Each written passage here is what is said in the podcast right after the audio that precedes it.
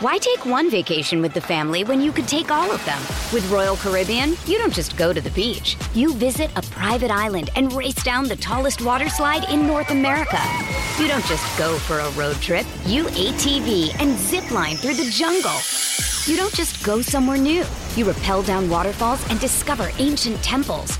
Because this isn't just any vacation. This is all the vacations. Come seek the Royal Caribbean. Ships Registry Bahamas.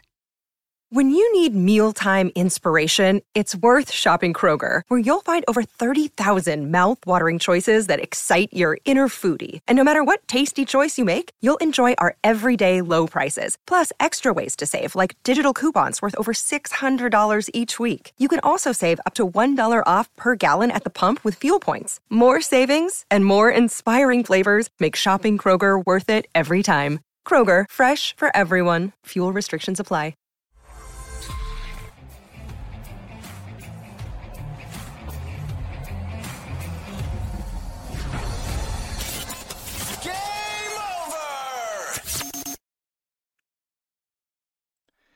Hey, Canucks fans. Well, I guess they can't win them all as much as we want them to.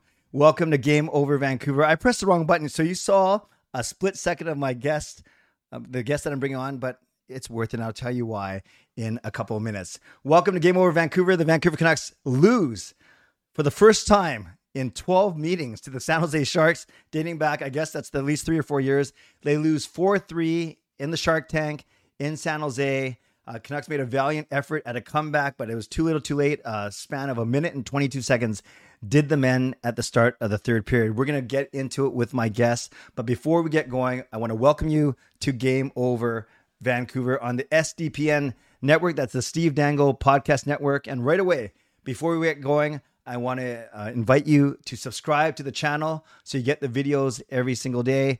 Uh, make sure you subs- uh, you hit the bell button, the notification button, and like the video. You don't have to like the fact necessarily that the Canucks lost, but like the fact that I'm wearing my sushi shirt. This is how I roll because it was supposed to be the Canucks, the you know the Orca eating up the sharks, and I, I, thought this would be perfect. And you guys know my nickname in high school was Sushi Master.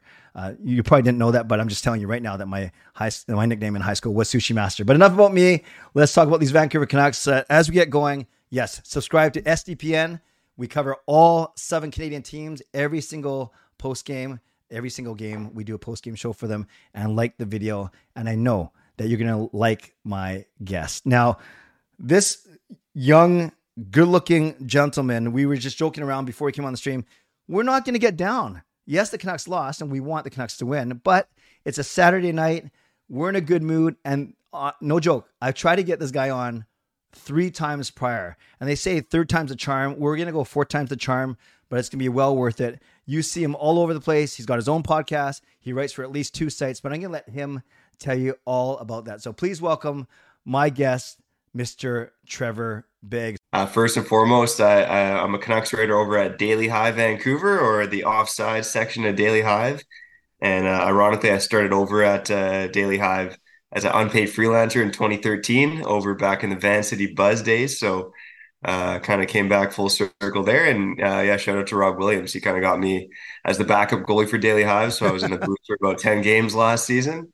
Uh, didn't make uh, too much of a fool of myself, so I got invited back for a few more this year. So uh, it's been going well over there. And then on the podcast side, uh, I've been doing Locked On Canucks with uh, my best bud Kyle Bowen, since March of this year, and I got headhunted for that after SB Nation NHL kind of fell apart. Yes. Um, we're doing some podcast work over at Nux Misconduct, but uh, site is now up and running at nuxmisconduct.ca. So awesome. trying to stay stay involved there with a good group of guys as well. You and Kyle, just before we get into tonight's game, I love what you guys are doing with Locked On Canucks. I try and catch it when I can, when I'm at work or after work. Uh, just what's the kind of vibe you're going for? It, it looks like to me it's it's two good buds, just not taking themselves too seriously and having fun talking about a team that we we just love covering.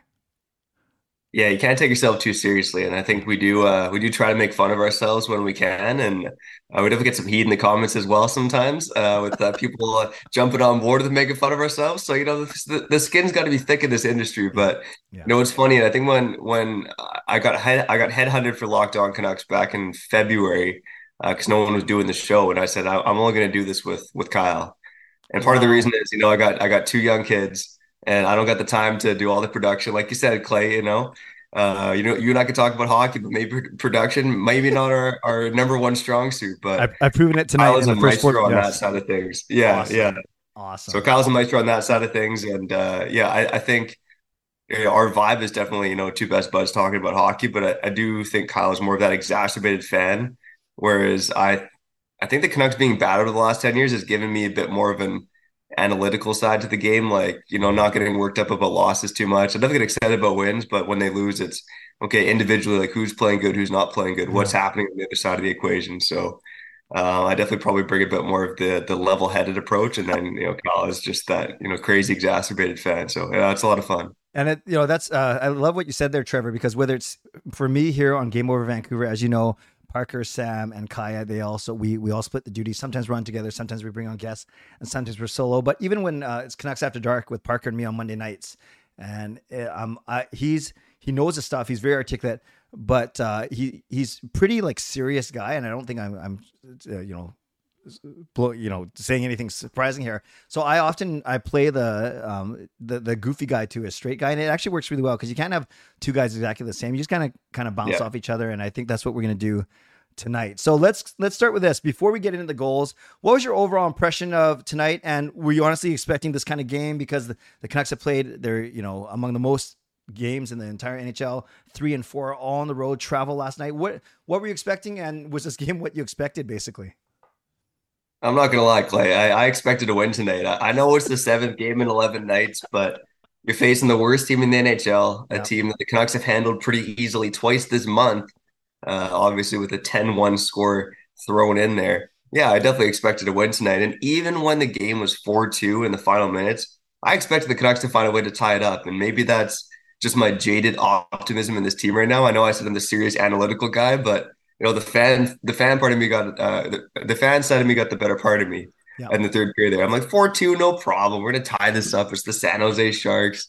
Of course, Boeser scores three ish minutes left. I'm like, yeah, no problem. We got this in the bag, tying it up, winning in overtime. So yeah, yeah the game didn't quite play out as I thought, but um, I will say I, I, was you know pleasantly surprised with the pushback um, after Elias Pettersson was uh, cross-checked by Matt Benning there because Kyle had kind of talked about it last week. You know, this Canuck team they might be winning games. They might be one of the t- uh, top teams in the league in hits, but they're kind of lacking bite and they're lacking a bit of that intensity in terms of standing up for each other. So that part pleasantly surprised me. Although the game overall, I was uh, underwhelmed a little bit.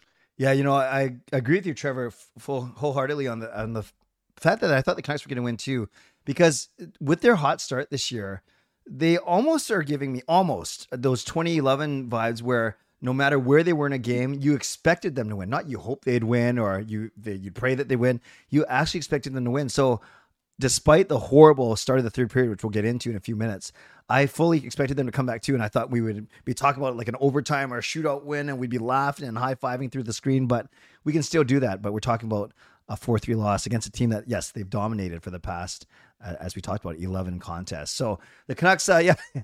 It's uh, it's unfortunate, but they get to come home now, and uh, we'll, but we'll talk about what, what's going to happen first uh, after after this in a second. So, as usually goes, someone scores their first career goal against the Canucks, and I had you ever heard of Emberson before tonight?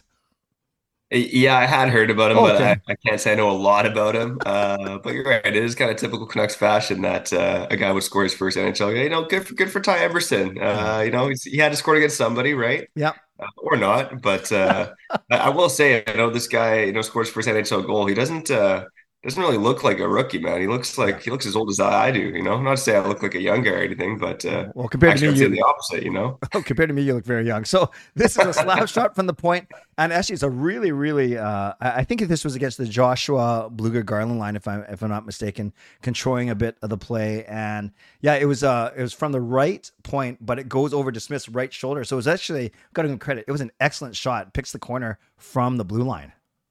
Yeah, yeah, and you know it was you know one of those goals you can't really fault Casey DeSmith on um, because it was kind of fire through screen. And it's funny because I remember you know Kyle Burroughs scored one of his only goals for the Canucks uh, like that last season. And yeah. lo and behold I know he was on the ice for a couple uh, Sharks goals tonight, even if he wasn't uh, really factoring into the score sheet too much. Yeah, no, it's nice that Burroughs had a, uh, a couple opportunities to level Canucks players. I think he held yeah. up a, a, little bit. Yeah. then five minutes later, what a nice guy. He's, he's, still cheering for the Canucks. Yeah, exactly. The Canucks. I think he wants to come back here eventually. He, he knows how weak we are on the right side. So yeah, then Canucks go on the power play and they they hold possession for the entire minute and and uh, twenty before they actually score and Man, actually, with Kuzmenko out, and we're going to talk about that later, and Hronek in on that first unit, they certainly move the puck well. And it just adds another another weapon. But yes, they go around, around, around. They keep the puck in a couple times, and then it was Hughes uh, to Miller and a cross seam pass to Hronek, who one times it as Pettersson's getting cross checked into the net. What'd you see on that power play? And isn't it a thing of beauty the way they move the puck when they are on, at least? Yeah, I mean that power play has not missed a beat with Kuzmenko out of the lineup, and yeah, we'll we'll save most of that talk for later. But you know, in the NHL nowadays, it's 32 teams. I, I, think there's not, I can't think of a single team in the NHL that consistently runs a power play with two defensemen and three forwards. You just don't see it nowadays because you know your best chance at maximizing offense, your best chance at scoring is loading up the power play with four forwards and one defenseman, and yeah. it's fascinating to see. I know early days right now with Kuzmenko out of the lineup, but fascinating to see that, you know, with Hronek on this top unit, again, not missing a beat. And it mm-hmm. kind of happened in that Islanders game too, right? Kuzmenko takes the shot in the face uh, kind of takes the air out of the building. All of a sudden, Hronek goes on the power play and boom, scores on a 100. And I know it was clocked 107. I think they dialed it back to 103, but only 103. Yeah, only, only 103. Yeah, exactly. You know, Clay, you and I, if we if we combine for a harder shot, we might get to 70 there. But uh, and you'd be 65 of it. Yeah. so that's awesome. So it's one one. We're like, okay, at least we're we're tied going into the first intermission on the road uh, on a back to back. So we're, we're good. We're good. Then um, San Jose takes their second lead of the night. It's a Zetters, it's a slap shot, and this came after.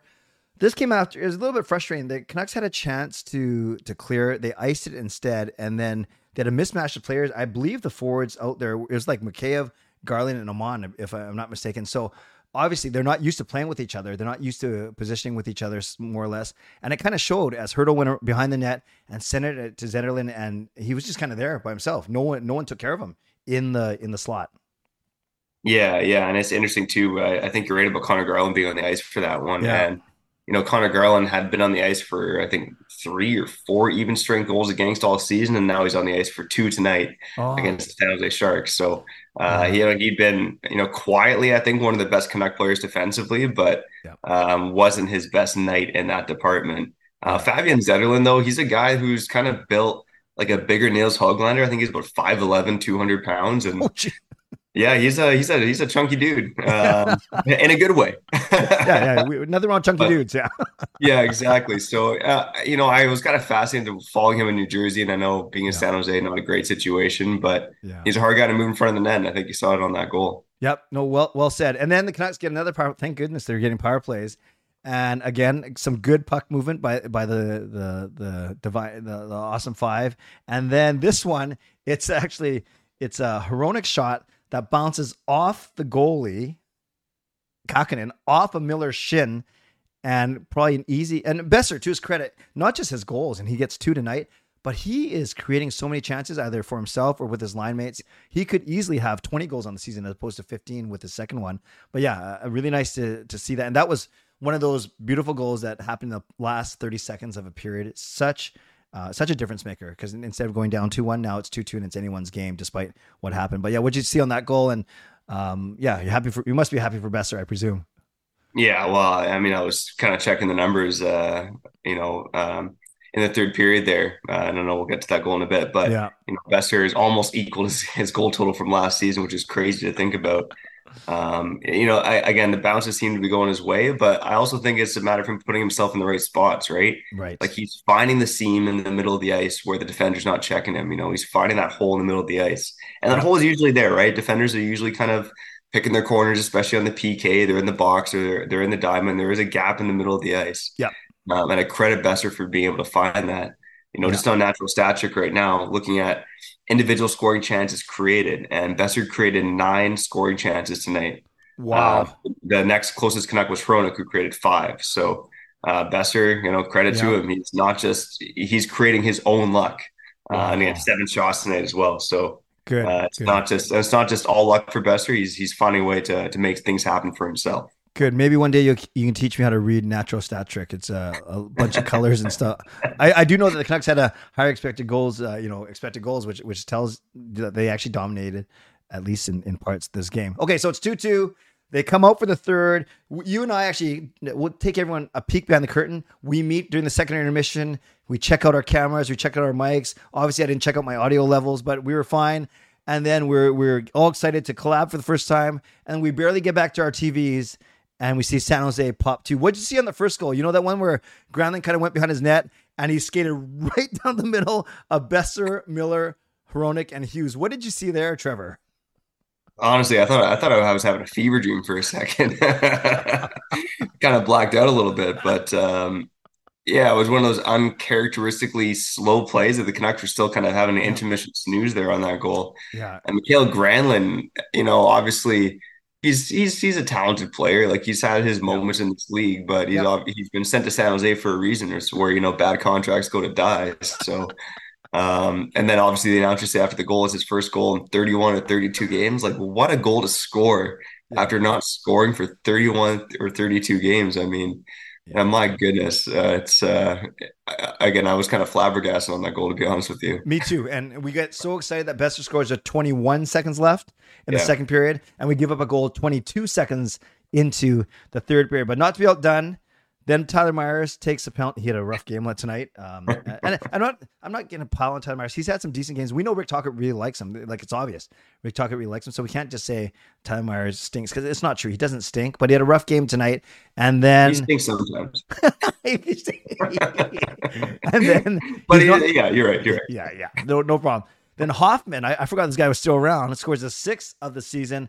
And this one was interesting because it was um, Hronek, Miller, and Cole as it was a four on three because of the coincidental minors at the end of the, the period. And then um, I found that on that play, Hronek, um, usually obviously with a three man, it's a triangle, but usually it's one man up top and two men at the bottom. But both Miller and Hronek kind of got sucked up, and that left a two on one down below uh, against Cole. And then the shot goes from, I think it's from Granlund. And then Cole, he didn't put in his own net. He's trying to sweep it away at the same time mm-hmm. that that Hoffman is already slicing through the puck, and then uh, no chance for DeSmith there. So, um, anything you think they could have done better? Is that just four on three, some skilled players, no matter who you're playing against? Yeah, I mean Cole could have uh, could have cleared the puck away. I guess no. I mean it's a four on three. It's it's a tough one, right? Um, at first I thought Cole put it in his own net, but yeah. obviously you see the play slowed down a bit, and uh, yeah, that wasn't quite the case. But yeah, Hoffman, another place where bad contracts go. Another example of uh, San Jose being a place where bad contracts go to yeah. die. So, yeah, uh, good for him earning that uh, four point five million dollar paycheck with uh, with a goal for the worst team in the NHL there. Is that what's going to happen when uh, you know Rob thinks that you are overrated, and when when when SDPN thinks I'm overrated, they're just going to ship both of us down to San Jose and create content for them? I mean, no, I think there's worse places to be in the world, Clay. So I, I, I wouldn't be uh, opposed to that. You okay. me down in San Jose, we'd have some fun. Uh, we would, um, and we're not going to name those other cities because we don't want to be banned uh, by them. So then it's four two, but we have basically the entire third period ahead of us, and this is where you and I both think that the Canucks have a chance and they had their chances. They carried play in the third, and then it wasn't until uh, Brock Boeser, yeah, that's good. And I know you want to talk a bit more about Brock uh, and then about his goal total, but um, yeah, there was a six on. It was a six on five. Obviously, it wasn't a power. No, it was six on five, so just one man up. And he there's plenty of time. He actually scored with with a full with more than three minutes left in the game. So how mm-hmm. are you feeling? Firstly, when you saw Boeser put that wrist shot in. I thought the Canucks were winning 100%. I was like, you know, more than three minutes left, playing the worst team in the NHL. Yeah. These guys are going to find a way to pop in that fourth goal, yeah. send this game to overtime. I think, you know, Kyle and I have been starting to do something on Locked On Canucks called the pregame prophecy. And uh, I was being a little silly and outlandish with it. But actually, I think I'm going to call that for the Kraken game. But uh, I did call a win for the Canucks. And uh, I did call at some point on this road trip uh, or this weekend slate and uh, Elias Pettersson overtime goal to kind of, you know, make us forget mm. about the bad play in his game. Uh, right. Uh, so I thought it was all going to come to fruition, Clay, and it uh, just wasn't quite the case, unfortunately. Quick aside: Are you worried about Petey's game right now? No, long term, I'm not. Yeah. I'm really not. I think it's easy to get caught up in the minutia of the fact that you know that line isn't playing the best hockey, and now Kuzmenko's not there. Uh, you know, a little spoiler for segment two. Uh, not a huge fan of Lafferty on that line. Uh, in general, I find Lafferty and Mikheyev to be a bit redundant mm. together. But in general, I'm not incre- I'm not really worried about Petey's game. Yeah. He's going to figure it out. You know, um, even guys like Connor McDavid, as we're seeing this season, go through bad stretches. So yeah, not worried about Petey. And uh, this is the one part about natural stat trick that I do know how to read: the Corsi for, the Corsi against. He did, yeah. We, his Corsi was seventy three percent all situations, so that's yeah. good. He was on on the on the ice for sixteen shots for and only six against, so that mm-hmm. is um, a good. And he's drawing penalties. He's getting cross checked into the boards. Yeah, that was a little scary, but and hitting guys too, right? Like yeah. he's he's throwing the body around this season, you know, to you know pull groin or whatever he's dealing with. he might not be hundred percent, but he's still checking the body, which is awesome to see. Right. So it's interesting you mentioned Lafferty because he plays the entire final two and a half minutes with the big five, Hronek, Hughes, Boeser, Miller, and Petey. Yeah, you know, I do like Lafferty's speed for sure. I I, I think he's mm. the hmm. fastest um, A to B skater on this team. You really notice it, especially when you first join the team. But yeah, I would love a Hoglander, a Mikheyev, even a Garland, mm. someone out there with better hands, maybe for that uh, yeah. for that last bit. Um, what do you think? Like uh, they did a good job moving around. A couple scary moments. Miller, he always scares me when it sometimes gets a little too fancy. And then of course San Jose missed a couple of anti net opportunities. But is that just simply a matter of uh, you're not going to score every time, no matter how talented you are? Because San Jose they're good too. They block shots. They get they're they're fearless. They get in the lane. The goalie actually was pretty good tonight, despite his horrible stats coming yeah. in this game. Um, what do you think of that? Uh, anything they could have done better there? Or is that just a matter of eleven guys on the ice just doing their best to do their jobs? 12 guys. Yeah. yeah. I mean, I, what stood out to me during that segment or uh, that sequence was that Hronek just loves to rip it, eh? And I know time was running out, but Hronek gets the puck and it's just like bomb, gets the puck back, bomb. this guy's looking for that goal, you know? I don't know if he's trying to catch up to Hughes or he wants a little Norris love or what it is, but yeah. it seemed like uh, Filip Hronek really wanted to be the guy who was uh, going to get the winner there. But, you know, it's in general, it's again interesting to see, you know, the two defensemen up there, Hronek and Hughes, keep doing their thing, keep getting pucks on net. I know they had their kind of gaff on the Granlund goal, but uh, in general, man, oh man, I just feel so blessed to watch a pairing like this play for the Vancouver Canucks right now. And uh, I know it's a post game show, don't I? But for me personally, I'm trying not to get caught up in the minutia too much of uh, yeah. November loss when I see you know Hronek and Hughes doing what they're doing right now. You know, and that's a perfect way to wrap up this first segment. Is uh, we don't make excuses. San Jose, uh, for the most part, was full value for the winning in terms of uh, they they stayed in there, there with the Canucks. But yes, uh, seven games in eleven, and a lot of those on the road, and three and four on the road. Usually back to backs you get at home, not away. So this was was a tricky part. So the Canucks, uh, I'm not sure if it gets easier. They have um, they have Anaheim on Tuesday. They have Vegas on Thursday. So uh, and then yeah, and then I think doesn't it thin out a little bit after that? I, I thought it gets a little. Yeah, well, I know they play Calgary on the Saturday, um, right? And so again, I you know Kyle and I talked about that kind of heading into the weekend. It's five straight divisional games, right? Seattle, yes. San Jose, Anaheim, Vegas, and Calgary. And you know Ian Cole's kind of talked time and time again about good teams don't lose multiple games. Good teams especially don't lose multiple games within their own division. Right. And I would say, you know, this Sharks team that's going nowhere. This was probably the most losable game of the road trip, if losable is a word. Um, if losing to the Sharks can be an excuse.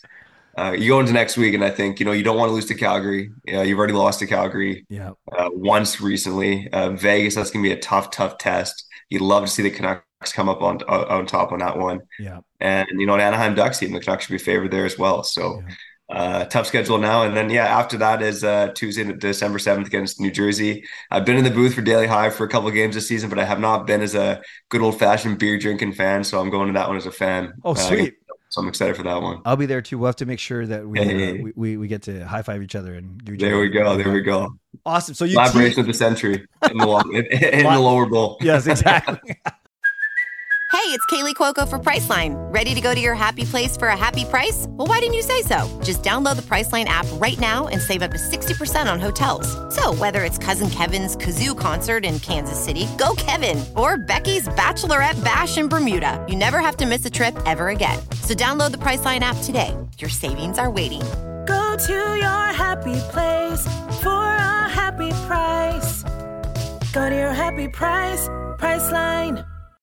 Why take one vacation with the family when you could take all of them? With Royal Caribbean, you don't just go to the beach. You visit a private island and race down the tallest water slide in North America. You don't just go for a road trip. You ATV and zip line through the jungle. You don't just go somewhere new You rappel down waterfalls and discover ancient temples. Because this isn't just any vacation, this is all the vacations. Come seek the Royal Caribbean. Ships Registry Bahamas. So, Trevor, you teased our two segments now, that our two topics that we're going to touch on for segment two Kuzmenko and our Canucks D pairing, our, our, our, wonderful pairing. Let's talk about Kuzmenko real quick. So, he, he gets scratched for last night's game because Rick Tocchet wants him to play tougher. And I, I, I, don't know. I'm not sure how tough I'd play after taking a JT Miller slap shot to the face, but uh, he's got to work through that. And we've already, we already know what he's capable of. And then I, I guess because of the short turnaround and or they don't want to change the lineup from a 5-1 victory last night in Seattle. Um, they, they go with the same lineup. So that's two straight uh, scratches for Kuzmenko. Is there a story here, or is this just a coach showing a relatively not young player, but an experience in terms of NHL time, um, just kind of teaching him some tough love? What's your what's your read on this one, Trevor? Yeah, I was surprised that he didn't get back into the lineup tonight. I mean, yeah you know, I know the Canucks played well against Seattle, uh, especially in that third period. My goodness, I don't know if I've seen a better third period from this team mm-hmm. in quite some time. With just saying something how uh, considering how good they've been this season. Yep. But man, oh man, it's like Tocchet's a smart guy. This team is again, like you mentioned, Clay, seven games in eleven nights, second night of back to backs. You know, as good as this team played, it's like Di Giuseppe or Aman or. Uh, maybe even like a, a Lafferty. I know they love Lafferty right now, so maybe not him, but you just you think that there would have been a way to get Kuzmenko, and Kuzmenko's been a shark killer. You know, I mean, uh, not that it's uh, you know the Canucks were won twelve straight games against the Sharks. Obviously, Kuzmenko played a role in a few of those wins, but uh, uh, yeah, I was a little bit surprised that he didn't get back into the lineup tonight. And I, I think I, I, guess you're right, Clay. It's just the fact that the team played really well in Seattle. Stick with the same lineup, but yeah. I mean, if he's sending a message, you know, you figure one game would do the trick. Um, great, great the two point. games did kind of surprise me. Yeah, and especially, yeah, I kind of went against my own argument there. If you're going back to back on the road, you think he has fresh legs, and so then you bring someone out. Um, maybe you know, my theory is, I would have, I think they would have brought out Neil Aman, but he just signed a two year contract and he responded with two assists last yeah, he was but, good. He was good do, in Seattle. Yeah, but I do think he's the natural. He's the he's the least uh, least storylines if you bring Aman out because he was the one who just got called up. You could, I guess, yeah, yeah. You're you're not gonna sit Lafferty, you're not gonna sit Joshua. Not, so maybe to me, Beauvillier is the outside chance as the other guy. But mm-hmm. then it's another story of a, another four million dollar player, yeah, being, being sat. So for me, if I had to choose, it would probably be Nils Aman. I don't know, you'd agree with that, or if you you have someone else in mind. For me, it would be Phil Giuseppe. Oh yeah, and, and I, I, feel weird saying that because going into the season, I kept saying, "No, Phil Giuseppe's my guy." You know, it's a thirty-year-old guy. You know, I'm a thirty-year-old guy, and this guy's kind of worked his way up. He's grinded. Now he's uh, in the NHL full time, but it just kind of feels like he's. I know he forechecks hard, and you, have seen that in every game so far this season. Yeah. I think his work ethic is what's kept him here, um, but he's just been kind of quiet the last few games. I, I, think he's a guy you could sit for an Andrei Kuzmenko. Yeah, uh, I, I agree problem with us and Phil Giuseppe for a night. So newsflash, we just learned Trevor Beggs' age is 30. So if we're looking for equivalents, are there for me, are there any 49 year old players in the NHL right now? Ooh, that's no. Uh, that's that's a great question. I think Jagr is my age, but I uh, but he's not in the NHL. He's oh still... no, you're you're younger than than oh. uh, Jagr. Yeah, okay. yeah, Jagr's in his 50s or Jagr's in his 50s. Yeah, yeah. Okay. that's fair. That's fair. and the other story you want to talk about, and I know you wrote about this recently on on Offside for for Daily Hive is uh well actually I'll let you introduce it because I, I think it's a great topic and I think you should introduce it. Yeah, so I mean obviously Hronek and Hughes um it's been on my mind recently like are these are these guys that are developing the best pairing in Vancouver Canucks history and I know it's early you know what we're just a bit of a quarter of the way through the season but in my mind it's like are there have there been better defense pairings in Canucks history and to me, it's almost like the whole argument for when Quinn Hughes came in the league. You know, Kyle and I were saying back on our old network in Canucks Misconduct, it's like, you know, a couple games and it's like Quinn Hughes is the best defenseman in Canucks history. Mm-hmm. And people didn't like it because he played five NHL games, but it's like this guy's different. He's different. And it's the same thing with this Hronek and Hughes pairing. They are different. We have not seen a pairing like this in Canucks history. So my angle after the game in Seattle on Friday night for Daily Hive was, you know, Hronek and Hughes, this is the first time in Canucks history where the Canucks have had two defensemen with point streaks of 10 plus games in the same season. Mm-hmm. And in fact, they're only the the fourth and fifth defenseman to do it in Canucks history. I don't have it in front of me, but I believe the other defensemen were Doug Halward Yuri Bubla, and Dennis Kearns. Wow. And Bubla and uh, Halward did it in the early 80s. so the Canucks haven't even had a defenseman have a 10 game point streak since the early 80s. Yes. And now we've seen two defensemen do it within the span of 32 days here, Clay. So Yep. Yep. it's unreal stuff. And obviously, Hughes I had another point tonight. He's up to an 11 game point streak. Uh, he's now, him and Hronek both had 11 game point streaks this season, which is wild. Yeah. And I guess the sneaky thing to watch out for too is the Canucks record is 15 games. So maybe there's a chance that Hughes can get there. And who's really doubting him at this point? But yeah, I don't know, Clay. Uh, is there anyone in your mind? Is there a better? Has there been a better defense pairing in Canucks history? I love that angle. Before we get into a couple candidates for best pairing, uh, I obviously a lot of what we see is what they do on the offensive side, the way they they they complement each other, the way they hold the line, the way they do that quick swap, so they're on their strong sides or weak sides, whatever you call it, their one timer sides. We we see all the brilliant offensive, and then someone might say, well. Well, I don't know. They don't look great on defense all the time, but no, Hughes. Uh, it took forever to, for him to give up a even strength goal, and because they are pushing so much on offense, it helps their defense. There because it seems like they're rarely in their own end, and when they are in their own end, it's when they're getting beat by some 30 year old 35 year old finnish guy going you know going coast to coast so what is their defensive profile like i i, I don't i haven't got a chance to get into i don't know if you did uh, you were able to get into that for your story is on the defense side are they fine too or is it are we being mesmerized by their offense Yeah, you know, defensively, uh, they've still been pretty strong. They had a lull, I think, you know, over the first kind of dozen games of the season. Like they were just putting up unreal numbers. Like I'm not even sure if they were scored on uh, within the first kind of 12 games of the season. Like it was, it was, Yeah. it was something else. But um, yeah, over overall, they're still they're still ripping up on that side. Um, so yeah, Yep. defensively, I mean, I mean, you look, you look at minutes played right now. yep Um, and they're the uh, 11th highest uh, ice time in the league in terms of a pairing together.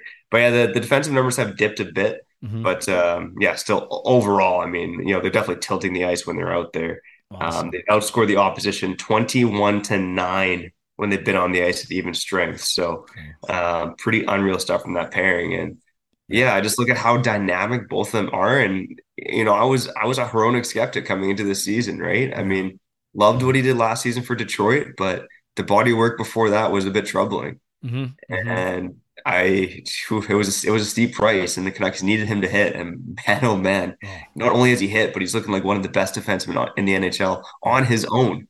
yes So yeah, it's uh, really boding well for the Canucks' future right now. And I, I honestly, I'm gonna say right now, I think they might be the best defensive pairing in Canucks history.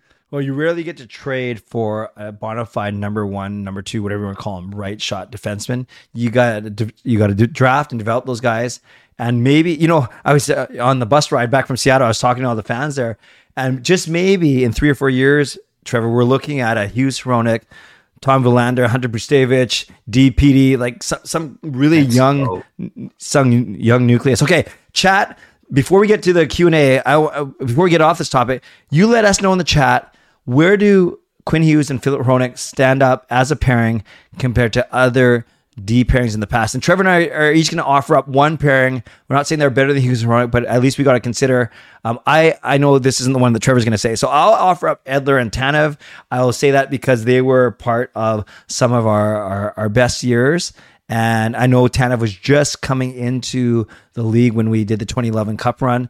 Um, but yeah, I, I look at Edler and Tanev as you know left shot, right shot, um, more. T- I guess they're kind of the, the polar opposites almost. Hughes and Hronek, they're the stay at home guys, especially Chris Tanev. But they're Tanev was the block, you know, uh, shot blocking machine.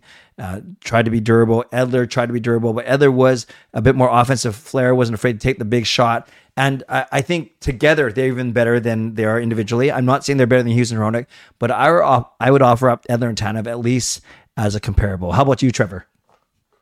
Yeah, for me, and I, I really wanted to go back in the time machine and pick someone from the 90s or early 2000s, but uh, you know, I kind of said off the top, I'm 30 years old, so I don't have the uh, the tough insight of the of the 90 uh, of the 1990s and from the early 2000s. I mean, the Canucks had good defensemen and Jovo and Olin, but it just seemed like yes. there wasn't that one pairing that really stood out where you went, man, oh man, these guys are absolutely killing it. For me, it's uh, it's Hamhuis and Bieksa. I think the Canucks' number one pairing uh, during the 2011 run, and Yeah. not only could they produce some offense. I mean, Bieksa, you know, had some seasons of 10 goals or 40 points. You know, not a dynamo offensively, but you know, solid. But those guys that just did not get scored on a lot, and they were so reliable. uh, so dependable. They're tough. They're physical. To me, like they are probably the number one contender uh, for best defensive pair in Canucks history. And when I look at them compared to Hughes and Hronek, I don't even think it's much of a debate. Uh, now, Hughes and Hronek, of course, they got to go do it in the playoffs. This is Right. an early take, but uh, I'm hopping on the bandwagon early. Hughes and Hronek, the best defensive pairing in Canucks history. I love it. We love the hot takes here. And yes, I'm thinking about the 94. So 94, if you're 30, what? Oh, you were basically born in 93, right? Yeah, that my parents said one of my first words was "Bure." That That's awesome. So if we remember 94, I can't remember who played with who, but of course we had the Lummes and Yeah. the the Babychs and, and, and way back then. And there there were some good defensemen back then. But yeah, I I'm you know recency bias for me as well. And uh, yeah, I, I can't wait to see what Hughes and, and do. I'm I'm just thinking now. Uh, before we get off this topic, so for the Canucks, if we agree that they're either there or on their way there, um, how about again? It's the rest of the league. Like who else are who are the really top pairings ac- across the league? Like I, I'd say Makar and Toews, but Toews hasn't had the best year. Um, I'm trying to think of who else is out there right now. That's I, I'm thinking of the top teams. Like who does McAvoy play with in um, in Boston? Oh, McAvoy. I don't know. McAvoy did have a chunk with Lindholm last year, but Okay. uh, for the most part, part they'd split them on pairings. I think Yeah. Matt McAvoy was with Grzelcyk. Um, I'm trying to see right now on Yeah. uh, using good old money puck. Uh, That's cool. While you while you do that, I'll read some from the chat. Yeah. So, oh, interesting. So we got uh, ha- fangirl who's a big Hamhuis fan says it's Hamhuis and Bieksa, and then Coach Rob says, "What about the Edjovo da- uh, days?" That's uh, that's fair. Alex says Hamhuis and Garrison. Yeah, I, I, don't, I don't think Jason Garrison was that great here. Uh, Lefty all around says Edler and Tanev were better defensively, and then we have Bieksa and Edler. We have BX and Edler. Oh, and then someone says BX and Edler don't come close to Hughes and Hronek. Um, interesting. And Christian Ehrhoff, yeah, but he's only here for a cup of tea. Uh, so, yeah, some some good ones there. Thank you, chat. Those are good. Those are good. What do you see?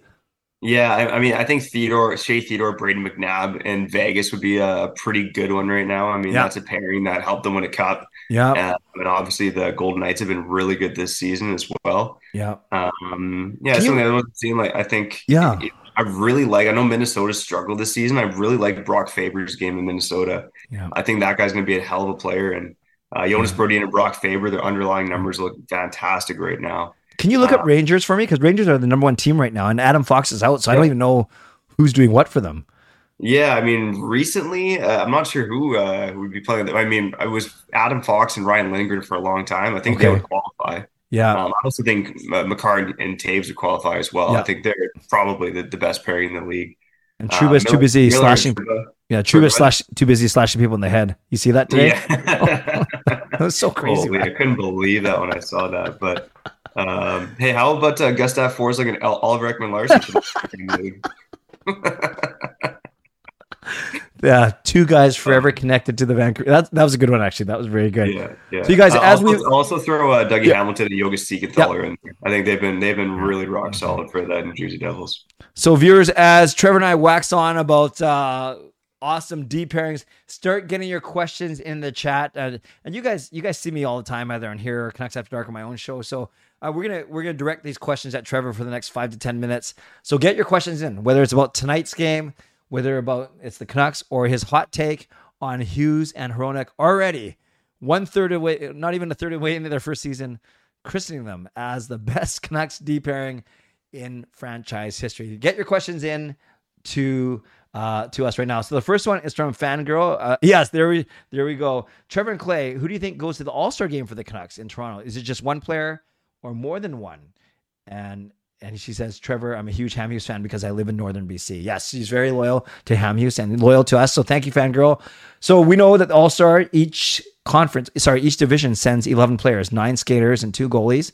And if you have a team of, uh, you know, a division of eight, eight teams, you only get one, if at the most two. Once in a while, if you're the home team, you get three, like Tampa did.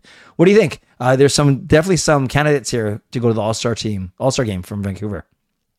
Yeah, I think they should just break the rules and send six Canucks for the Pacific Division. How about that? Our whole PP1 and Demko. Yeah, exactly. No, Miller, Pettersson, Boeser, Hughes, Hronek, and Demko. I think they can pick another five guys from the other teams. You know, McDavid maybe, Draisaitl maybe. Yeah, those know. guys. Yeah, overrated. No, uh, uh truly, Uh, is, is Hughes the lock? He's got to be. Hughes is the lock. Yeah, I, I think I think it's I think because the NHL or the All Star game, they they do want to get the the most uh, you know the biggest names there. Yep. I think it's probably Hughes and Pettersson or Hughes and Miller. Yeah. Uh, or Hughes and Demko. I, I would agree with you, Clay. I think Hughes is a lock, and then it's Yeah. probably Miller or Pettersson or Demko. Yeah. And, and you look across, you know, you're you're always going to be battling, even though he's McDavid and Draisaitl, right? And there's uh, I, I, there's a lot of good players in the in our division. But when I think about goaltending, I, I can't think of a. I guess you could look at the biggest goalies, but you know, I, I don't I don't see two goalies better than Demko for sure in our division. Well, I was crapping all over Cam Talbot at the beginning of the season. I was on the Locked On Kings podcast being like, you guys are really going to roll into the season with Cam Talbot and Phoenix Copley. And lo and behold, Cam Talbot has a better save percentage than Thatcher Demko right now. I actually watched that one. I watched that one that you're on, Locked on Kings. Yes, and you were. Uh, it's good. Hey man, stick to your guns. Stick to your guns. yeah. Cam Talbot's coming back down to earth. Mark my words. There you go. Darth Nutella asks you: Should Hoglander keep playing on the fourth line, or is it a time? Is it time that he gets a turn in the top six? So, and a, and as a corollary to that, who do you bring out if you put Hoglander in the top six, Trevor? Yeah, I mean, I I think he's forcing his way up the lineup, and I did love the take from Sat uh, Sat Shaw, Mm. where he said he kind of likes Hoglander on the fourth line. It frees him up to drive his own line. That was different mentality, and I kind of appreciated that take. But at the end of the day, I just think Hoglander is playing too good to be on the fourth line. Yeah. And if he's gonna play on the fourth line, you just got to find a way to get him more minutes. Like in that Seattle game, Hoglander had less than ten minutes of even strength ice time. Every other Canuck had, or sorry, I think this is overall ice time, Mhm. but Hoglander played 954, and every other Canuck had more than 12 minutes. It's like he was arguably one of your best players out there. And you're still, you know, having this guy basically ride the pine compared to the rest of the team. So, yeah, I think he's got to play higher in the lineup. I mean, I kind of mentioned it earlier in the show here, but, you know, with that line, top line right now of Pettersson with Mikheyev and Lafferty, it's like, you know, with all due respect to Lafferty, if Mikheyev was injured, I'd get it because to me, Lafferty and Mikheyev are similar players. They're Yeah. both speedster. They both play good 200 foot games. But you take Kuzmenko off that line, put a finisher like Hoglander on that line. Yeah. So yeah, I I think Hoglander should go up the lineup. I mean, I'll say actually going into the season, uh, when Kyle and I were talking on Locked On Canucks, what I wanted to see in the top six was I wanted to see uh, Kuzmenko, Pettersson, and Boeser. I thought that was probably the best way to get the most out of Boeser was put him on that top line. Now it's worked with Miller, which it didn't totally work last season. Yeah. Uh, but I wanted to see that on the top one, and I wanted to see Hoglander and Miller uh, on the second line together. So Probably with McCabe. Yeah, yeah, as well. But yeah, I I think if Hoglander keeps playing like this, you got to put him up the lineup. yeah. No, I'm with you. Uh, Kyan asked about Kuzmenko. Kyan, just uh, rewind about 15 minutes. We we actually spent about five minutes on Kuzmenko. If you could do that, that would be awesome. Chris Thorncroft says Jeff Brown and Jyrki Lumme. Yeah, that was good because Lumme was the skater and Jeff Brown had the bomb. So almost like Hughes and Hronek, uh, a late combo. I like that one. I like that one. Um, David asks um, if Allvin doesn't make any big moves before the deadline. If he doesn't, which I think he will, if he thinks this is the best team shot he got. How far do you think this current iteration of the Canucks can go? I think they're destined to a, a, a second, third, whatever the order is, a matchup with the Kings. To although the Kings are, are playing well, but um, I know I still think Vegas will win the division. And anyways, how far do you think the Canucks go in the playoffs this year? And it's great that we're talking about the Canucks in the playoffs. Yeah, I mean, I'm I'm, I'm a dreamer, man. Why not go all the way? I um, I honestly I look at that Western Conference and you know Vegas is a great team, but I don't think they've played their best hockey, and maybe they're saving it. Um, but I think if the Canucks can bolster their defense, like you know, you look at goal Demko, and I think he'd be one of the best goalies in the league. They have some of the best star power in the league. Uh, I think they got four forward lines that can roll right now. I think it kind of comes down to health and what they can do to improve the blue line. Yeah. But if they can improve the blue line and if the team stays relatively healthy, I honestly kind of think the sky's the limit for this team. I think they could surprise a lot of teams come playoff time. I do, and uh, honestly, uh, Trevor, when we were coming in this season, I was like, oh, I hope Rutherford and Allvin don't get too reckless at the trade deadline. But if they're if they are way ahead of where they think they are, and if if they're fighting for first in the division or even a second place spot, Hmm. why not go for it? Like uh, this might be the best chance you have in the next three or four years. Truly, truly. Yeah. Well, it's I, I don't think it's a secret anymore. Yeah. You know, we talk about you know the Canucks need like two two more years to like have their cup window open. Their Yeah. cup window is open right now. Yeah. Now is the time for this team to to go all in. Uh, probably, well, they, they do need to add another piece on the blue line in some way, shape, or form. But Right. you know, I, I I have the confidence in this team to you know make a run this season. Obviously, they could flame out in round one, but I also think they could they could make a run to surprise some people as well. And let's end with this one. A great question. What might a new Philip Hronik contract look like? Now, just so everyone knows, he's on the last year of a four point four million dollar deal. He is an RFA, so it's not like he he can ask for the moon yet. He's an RFA at the end of this, and we do have money like Tyler Myers, Anthony Beauvillier, Teddy Blueger, Sam Lafferty, Dakota Joshua. I said Tyler Myers, but I say it again because he's worth so much. Ian Cole, and well, there's still Mark Friedman, Casey DeSmith, all coming off the books. And then what's Ekman Larsson's penalty next year? Okay, does uh, next year it's still okay. It's not bad. It's 2.4 million. It's after that that goes up Yeah. to four. So, given all that, knowing that PD has a new contract, what makes sense for her? I, I think we agree that we want him back. Yeah. Oh yeah. so, what might a new contract look like, Trevor, for Filip Hronek? I think it's seven million plus. Yeah, Um, you know, Hughes is at seven point eight. I don't know if it gets above that, but I think it gets pretty close.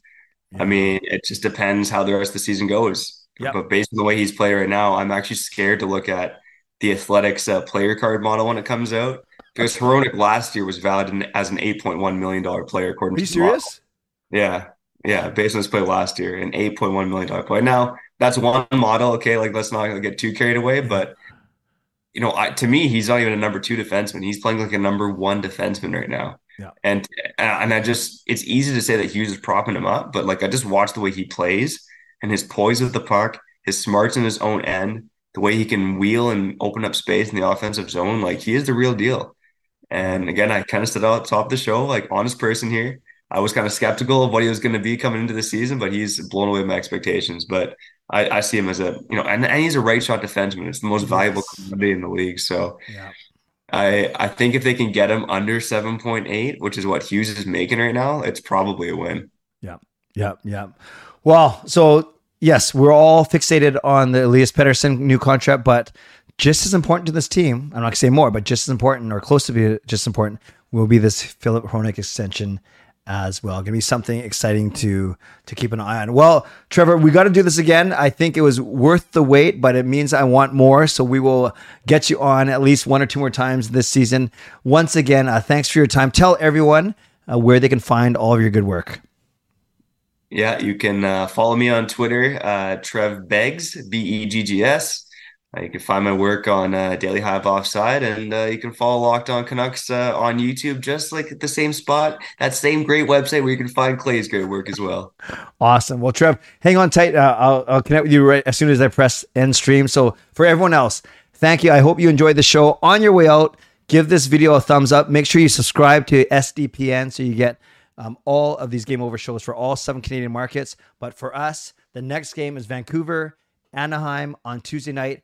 Sam, returning from overseas, will make her much, just like this was a much anticipated collab. She will be making her much anticipated debut, not debut, return to Game Over Vancouver as she takes on, uh, she hosts the Game Over show after the Canucks host the Ducks. And hopefully they get back on the winning track against a Pacific Division opponent. So thanks again to Trevor. Thanks again to all of you for being here tonight. I hope you enjoy the rest of your night and I hope you enjoy the rest of your weekend. As always, take care of yourself and go Canucks go.